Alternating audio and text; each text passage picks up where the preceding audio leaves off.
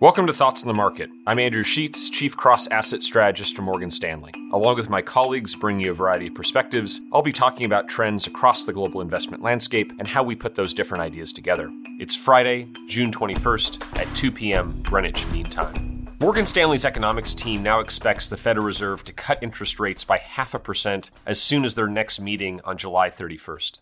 This is a significant change to our expectations and is based partly on commentary from Fed Chair Powell at yesterday's meeting of the central bank, where he appeared to make clear that they had contemplated lower rates. But it's also based on our concerns over incoming data, including a very sharp deterioration in the regular survey of business conditions among Morgan Stanley equity analysts, the Morgan Stanley Business Conditions Index. My colleague Mike Wilson discussed this index and its decline on this program earlier in the week. Would a 50 basis point cut be unusual? Not exactly. The Federal Reserve usually lowers rates much faster than it raises them, leading to an old bond market joke that the Fed takes the escalator on the way up, but an elevator on the way down.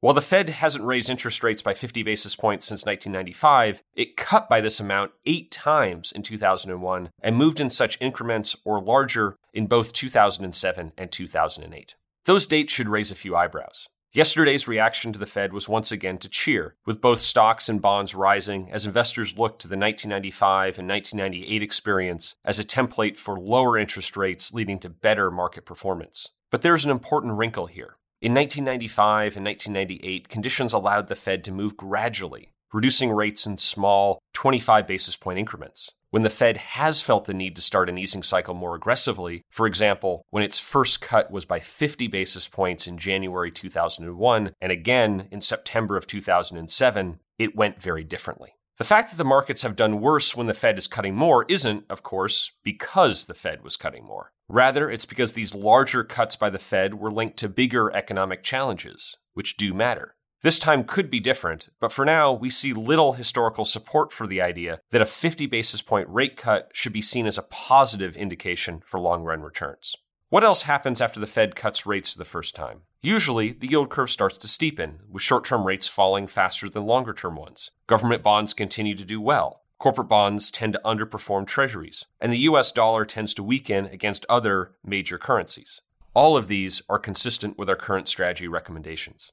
Meanwhile, in commodities, the first Fed cut has tended to be followed by higher prices for both oil and gold. What's most surprising when the Fed cuts rates for the first time? Conventional wisdom holds that emerging markets should do well when the US dollar is weaker and yields are lower, but that hasn't been the case for EM equities, which have tended to underperform relative to other markets after the first Fed rate cut. We're currently equal weight EM stocks, but have more upside to our price targets in both Europe and Japan.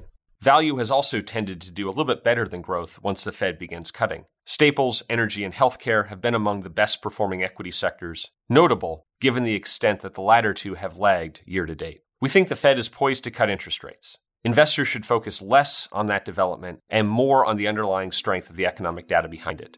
Either way, stay tuned for July.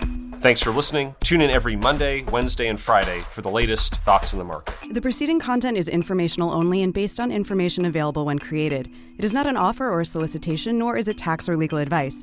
It does not consider your financial circumstances and objectives and may not be suitable for you.